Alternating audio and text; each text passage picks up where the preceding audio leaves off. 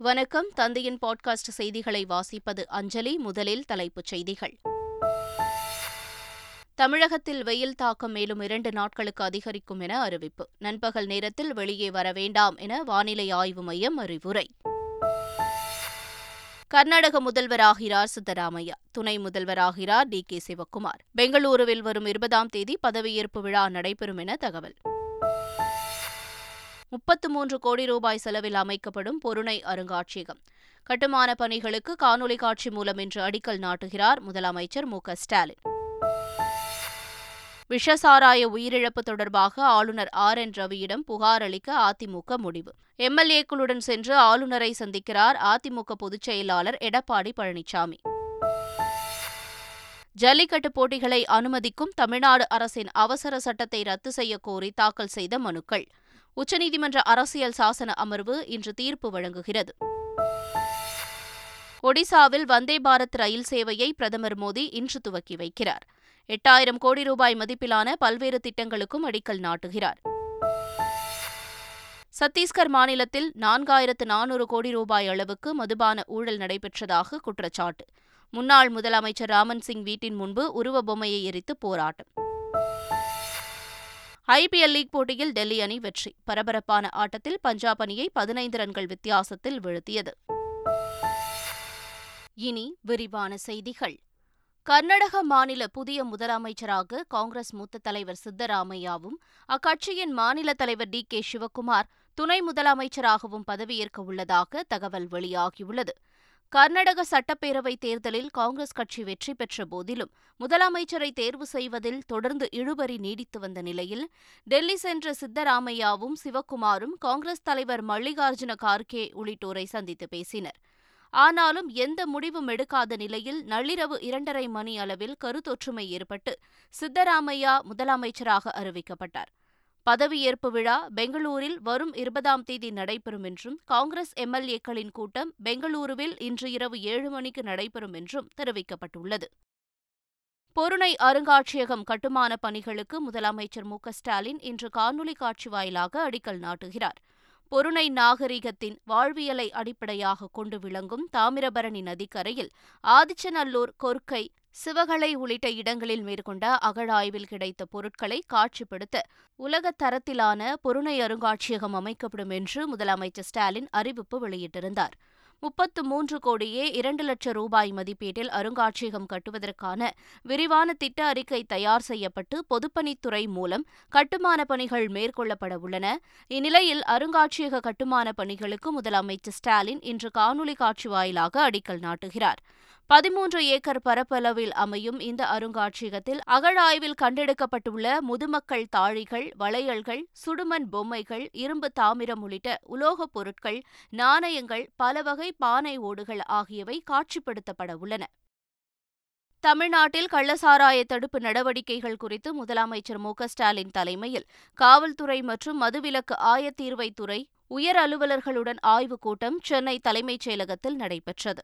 அப்போது பேசிய முதலமைச்சர் ஸ்டாலின் கள்ளசாராயம் போதைப்பொருள் தடுப்பு தொடர்பாக திங்கள்தோறும் ஆய்வுக் கூட்டம் நடத்தி முதலமைச்சர் அலுவலகத்திற்கு அறிக்கை அனுப்பிட வேண்டும் என்று மாவட்ட ஆட்சியர்களுக்கு அறிவுறுத்தினார். கள்ளசாராயம் மற்றும் போதைப் பொருட்களால் ஏற்படும் தீமைகள் குறித்து பொதுமக்களிடையே விழிப்புணர்வை ஏற்படுத்திட வேண்டும் என்றும் தொழிற்சாலைகளில் எரிசாராயம் மற்றும் மெத்தனால் பயன்பாட்டை கண்காணித்து அது விஷசாராயம் காய்ச்சுவதற்கு பயன்படுத்தப்படாமல் இருப்பதை காவல்துறை மற்றும் கலால் உதவி ஆணையர் கண்காணிக்க வேண்டும் என்றும் முதலமைச்சர் ஸ்டாலின் அறிவுறுத்தினார். விஷசாராய மரணம் தொடர்பாக தமிழக அரசிடம் ஆளுநர் ஆர் என் ரவி விளக்கம் கேட்டு கடிதம் எழுதியுள்ளார். அதில் இச்சம்பவத்தில் மேற்கொள்ளப்பட்ட தடயவியல் அறிக்கைகள் கூறுவது என்ன என்பது குறித்தும் விசாரணை எந்த கட்டத்தில் உள்ளது என்பது பற்றியும் அறிக்கையாக அளிக்க வேண்டும் என்று தெரிவிக்கப்பட்டுள்ளது. தமிழகத்தில் விஷசாராயம் இல்லை என்றால் இரண்டாயிரம் பேரை கைது செய்ய அவசியம் ஏன் நேரிட்டது என்று கேள்வி எழுப்பியுள்ள ஆளுநர் அவர்கள் கைது செய்யப்பட்டதற்கான காரணங்கள் என்ன என்பதை விளக்கமான அறிக்கையாக தர வேண்டும் என்று அக்கடிதத்தில் தெரிவித்துள்ளார்.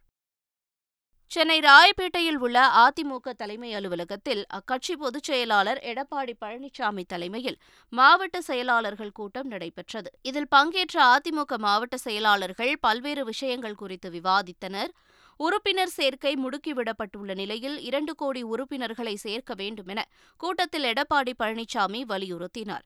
விஷ சாராயம் குடித்து இருபத்தி இரண்டு பேர் உயிரிழந்தது தொடர்பாக விரைவில் ஆளுநரை சந்தித்து மனு கொடுக்க அதிமுக மாவட்ட செயலாளர்கள் கூட்டத்தில் முடிவு எடுக்கப்பட்டது.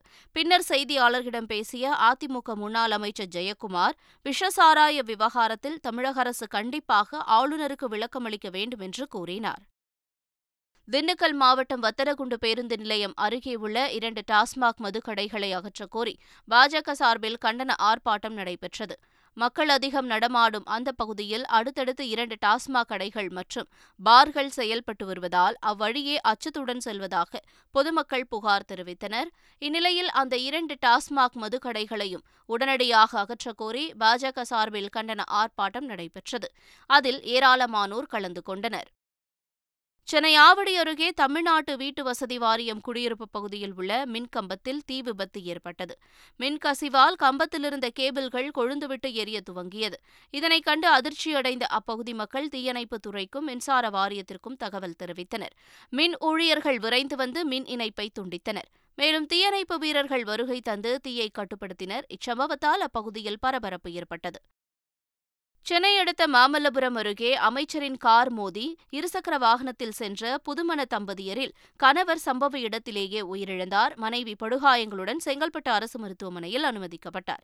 கடலூரை சேர்ந்த ஜான்சன் என்பவர் தனது மனைவியுடன் சென்னையில் உள்ள மாமியார் வீட்டிற்கு இருசக்கர வாகனத்தில் சென்றபோது விபத்தில் சிக்கி பரிதாபமாக உயிரிழந்தார். மயிலாடுதுறை சென்ற அமைச்சர் மெய்யநாதனை அழைத்து வர ஓட்டுநர் தனியாக காரை ஓட்டி சென்றபோது இந்த விபத்து நிகழ்ந்ததாக போலீஸ் தரப்பில் தெரிவிக்கப்பட்டது. இந்த விபத்து குறித்து போலீசார் வழக்கு பதிவு செய்து விசாரணை மேற்கொண்டு வருகின்றனர். பதினான்கு பழமையான கடத்தல் சிலைகளை பறிமுதல் செய்த சிலை கடத்தல் தடுப்பு பிரிவு போலீசாருக்கு டிஜிபி சைலேந்திரபாபு பரிசுத் தொகை வழங்கி பாராட்டினார். சென்னை ராஜா அண்ணாமலைபுரம் பகுதியில் நூறு முதல் முன்னூறு ஆண்டுகள் பழமையான பதினான்கு சிலைகள் தஞ்சாவூர் ஓவியங்கள் மர சிற்பங்கள் ஆகியவற்றை சிலை கடத்தல் தடுப்பு பிரிவு போலீசார் அதிரடியாக பறிமுதல் செய்தனர். விசாரணையில் சிலை கடத்தல் மன்னன் தீனதயாளனிடமிருந்து இந்த சிலைகள் வாங்கப்பட்டதாக தெரியவந்தது இதனிடையே திறம்பட விசாரணை செய்து பழங்கால சிலைகள் மற்றும் ஓவியங்கள் ஆகியவற்றை பறிமுதல் செய்த சிலை கடத்தல் தடுப்பு பிரிவு ஏடிஜிபி சைலேஷ்குமார் யாதவ் மற்றும் டிஎஸ்பி முத்துராஜா தலைமையிலான தனிப்படை போலீசாருக்கு டிஜிபி சைலேந்திரபாபு பரிசுத் தொகை வழங்கி பாராட்டினார். கன்னியாகுமரி கடற்கரையில் சூரியன் மறையும் நிகழ்வை மொரீஷியஸ் அதிபர் தனது குடும்பத்தினருடன் கண்டுகளித்தார். இரண்டு நாள் பயணமாக கன்னியாகுமரி வந்துள்ள மொரீஷியஸ் அதிபர் பிருத்விராஜ் சிங் ரூபன் கன்னியாகுமரி கடற்கரையில் சூரியன் மறையும் நிகழ்வை தனது குடும்பத்தினருடன் கண்டுகளித்தார். அப்போது அவர் அங்கு செல்ஃபியும் புகைப்படமும் எடுத்துக்கொண்டார் இதனையொட்டி கன்னியாகுமரி கடற்கரையில் பலத்த பாதுகாப்பு போடப்பட்டிருந்ததும் குறிப்பிடத்தக்கது.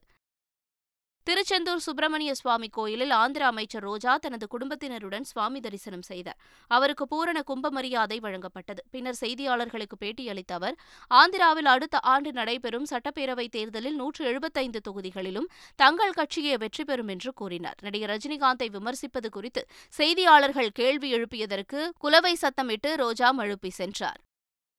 வைகாசி மாத பிரதோஷ தினத்தை முன்னிட்டு திருவண்ணாமலை அண்ணாமலையார் கோயிலில் உள்ள பெரிய நந்திக்கு சிறப்பு அபிஷேகம் மற்றும் ஆராதனை நடைபெற்றது. வைகாசி மாத பிரதோஷ தினத்தையொட்டி திருவண்ணாமலை அண்ணாமலையார் கோயிலில் உள்ள பெரிய நந்திக்கு அரிசி மாவு மஞ்சள் தூள் பஞ்சாமிர்தம் உள்ளிட்ட பல்வேறு பொருட்களை கொண்டும் ஆயிரம் லிட்டர் பாலை கொண்டும் சிறப்பு அபிஷேகம் செய்யப்பட்டது. தொடர்ந்து சிறப்பு அலங்காரம் செய்யப்பட்டு பஞ்சமுக தீபாரதனையும் காட்டப்பட்டது. இதில் திரளான பக்தர்கள் பங்கேற்று சுவாமி தரிசனம் செய்தனர்.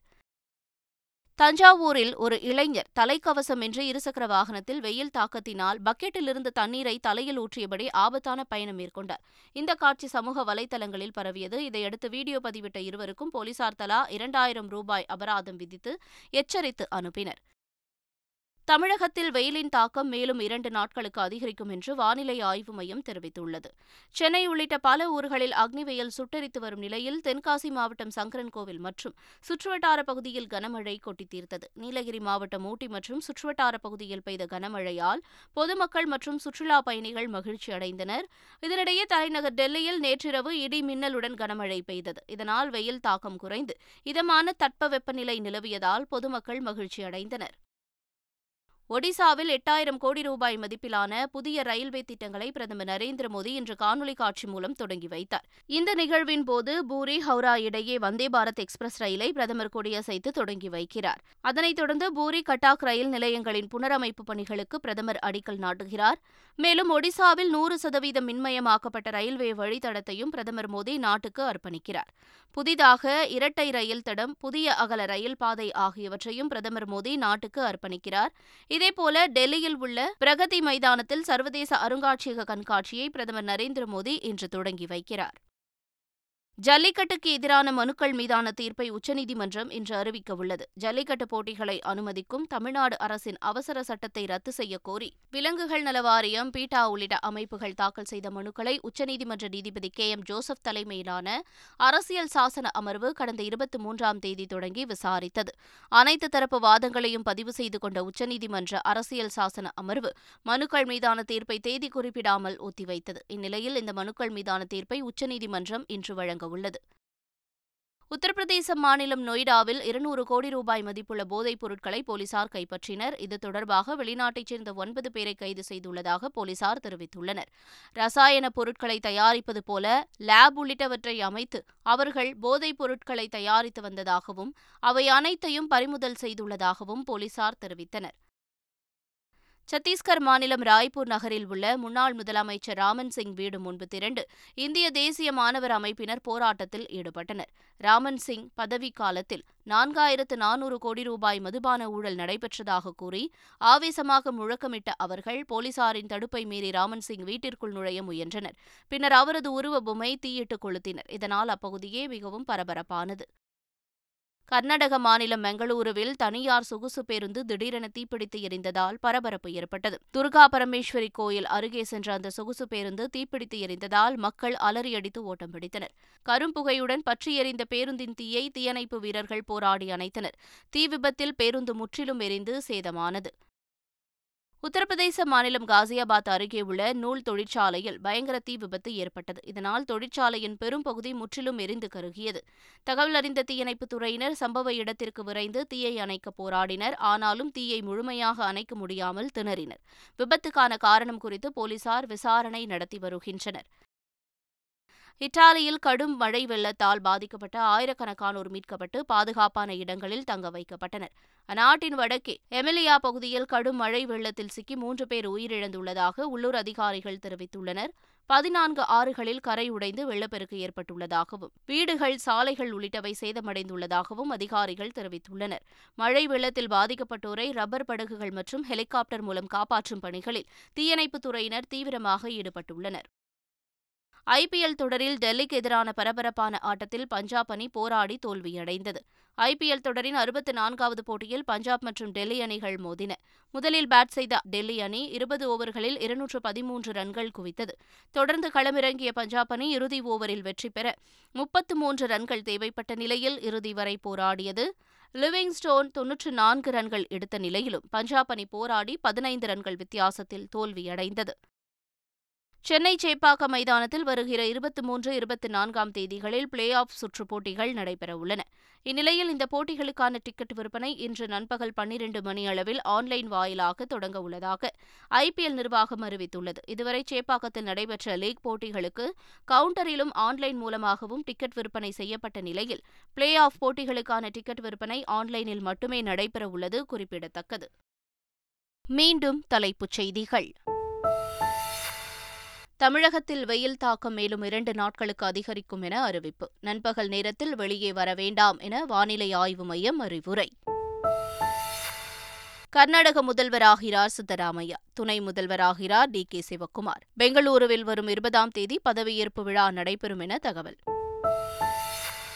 முப்பத்து மூன்று கோடி ரூபாய் செலவில் அமைக்கப்படும் பொருணை அருங்காட்சியகம். கட்டுமான பணிகளுக்கு காணொலி காட்சி மூலம் இன்று அடிக்கல் நாட்டுகிறார் முதலமைச்சர் மு ஸ்டாலின்.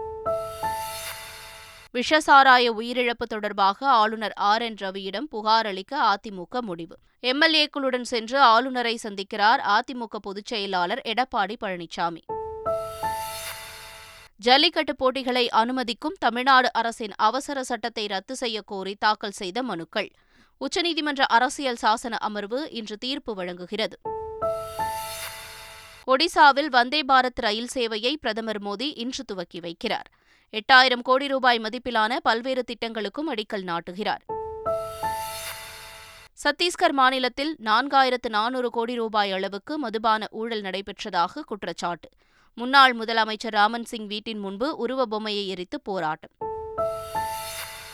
ஐபிஎல் லீக் போட்டியில் டெல்லி அணி வெற்றி. பரபரப்பான ஆட்டத்தில் பஞ்சாப் அணியை பதினைந்து ரன்கள் வித்தியாசத்தில் வீழ்த்தியது. இத்துடன் பாட்காஸ்ட் செய்திகள் நிறைவடைகின்றன.